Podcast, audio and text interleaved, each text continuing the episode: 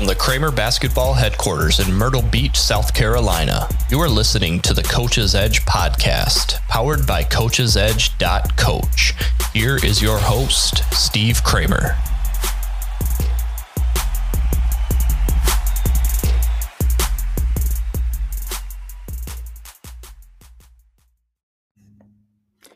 Welcome to the Coach's Edge podcast. And on this episode, I want to talk about isometric, isometrics, excuse me, and stationary ball handling, some of the positives to those things. And I'll be honest, you know, I, I it's easy for us to get caught up in what other people are doing.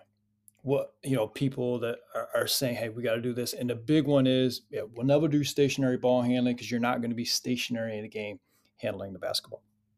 And for the most part, you're right. Right? We're not going to to argue that. If we're handling the ball, we want to be uh, covering ground, new angles, advancing the ball up the floor, attacking the basket, getting out of pressure. There's a lot of reasons we can handle handle the basketball. Sitting there dribbling the air out of the ball is not one of them. However, it's been in my experience as a player and players that we've worked with over the years, the stationary ball handling has a ton of benefits.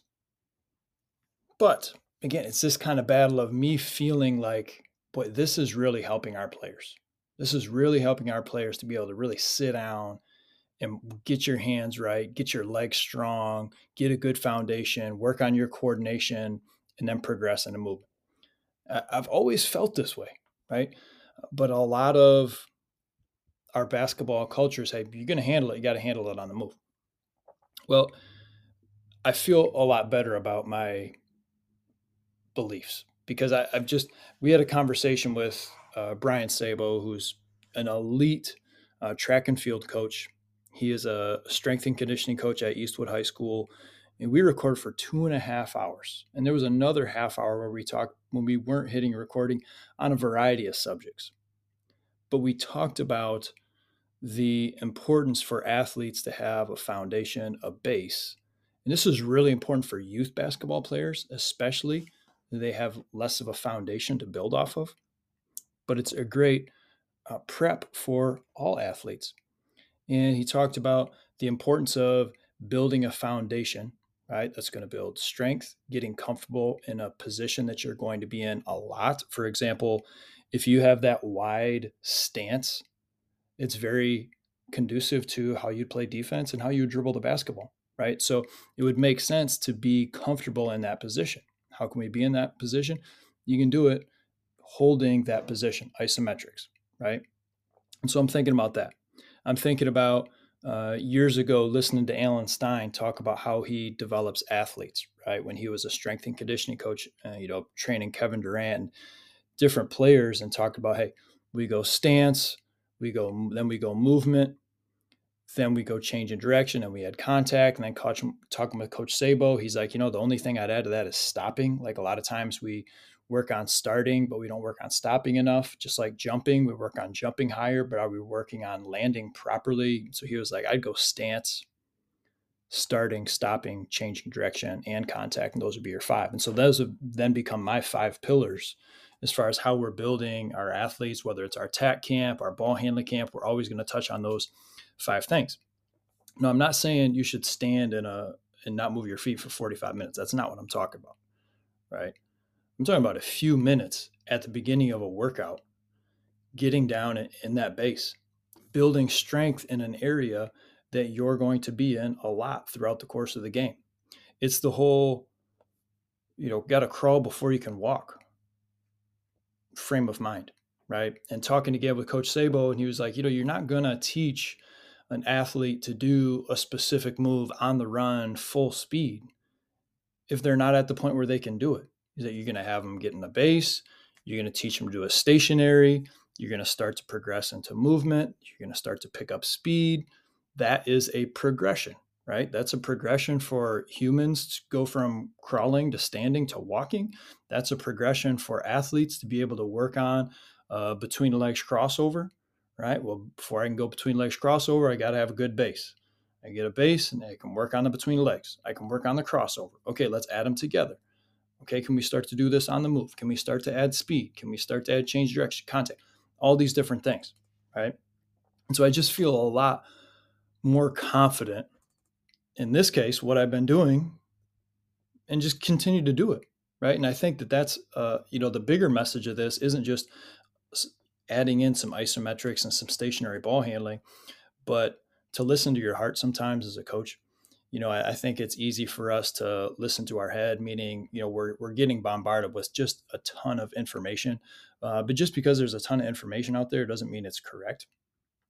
And, you know, I, I think back to when we did when I was doing the jump attack program with Tim Grover. Tim Grover trained Kobe, Jordan, Dwyane Wade. If you do that jump attack program, it's a three month long program. Basically, those first weeks are isometrics. Hmm. It makes you think. Like this guy is regarded as one of the best athletic development coaches in the entire world. He's doing isometrics, right? So why wouldn't I then take that philosophy and apply it to building basketball players defensively, offensively, dribbling the basketball. And realistically, if you can get them to build some of those positions dribbling the ball, you're going to keep them engaged. You're going to keep them entertained because they're dribbling, they're doing something, and they don't even realize you're putting some armor on them, right? You're building their legs, right? Their their their back, their strength, their the feet, the ankles. You're building a foundation you're putting armor on them so that they can then be able to take that and apply it to their basketball movements right? And so i want you to to think about that. Are you progressing too fast with your kids? You know maybe it's a it's youth basketball and they, they could use a little more stationary to build some confidence and some repetition and just build a foundation before you start to add all the movement with it right Say you're doing 10 minutes of ball handling out of an hour workout. Do you have a time and a place to just get some reps in stationary before you start to add movement? Ton of value. Now, when we're doing our stationary, it's not just feet together, back hunched over. Again, it's very much like a defensive stance. The thing that we've been, the thing that I've been emphasizing more so is width over depth.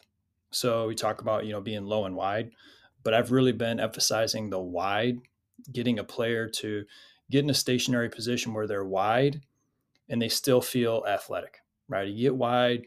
Do you feel strong? Do you feel athletic? Um, you got your hips back. You got a little knee bend. Can change direction, forward, backward, side to side and emphasizing that type of, of stance is something that we've done much much more where you know if you were to go five years ago i was very much on yeah we're wide but we're really trying to sink those hips down and get low. Some players that's a little too low. Everybody has a little different uh, body position. And you know just the way that everyone is built is a little bit differently. So some players if they get lower they get really low. They get very athletic. And some players you get a little too low and now they get stuck right? And they can't move out of it very well. And so it's kind of finding that sweet spot for each individual player and explaining to them, especially as they get older, right? And they can handle more information, explaining to them in more detail why we're doing this. Like, coach, why are we doing some more stationary ball handling? Well, actually, it's bigger than that. This isn't about dribbling, right? This is about developing a stronger body this is about developing a better defensive stance, right? This is about getting a high amount of repetitions in, and then we're going to progress the movement. I'm not asking you to dribble the basketball stationary for 45 minutes. I'm not even asking you in, in a quick workout to do it for 10, right? If we got some more time, then we can spend more time on a variety of things. We got a quick workout, but just being able to, to get down and get in that stationary position has a ton, a ton of benefits. And as I talk to more people in the strength and conditioning space, and I think of the things that I've learned in the past from other strength and conditioning coaches, whether it's listening to an interview with Alan Stein, doing a training program by Tim Grover, uh, having a conversation this week as I'm recording this podcast with, you know, in my mind, one of the best strength and conditioning coaches in the state of Ohio, and, and hearing them talk about building a good athletic foundation you know that just to me that trumps that trumps a high school coach saying you know what? We're not going to do stationary ball handling because we're not stationary in a game it's just something for you to for you to think about Is this going to look different at different age levels? Yeah. Is this going to look different based on skill level? Yes. Is this going to look different based on how much time you have in the gym? Yes. But what I'm asking you to do is think about the value of getting some of those stationary reps in, working isometrically on really being able to hold strong athletic positions that you're going to be in throughout the course of the game and then progressing your movement. Thanks for listening to the Coach's Edge podcast. Get after it today.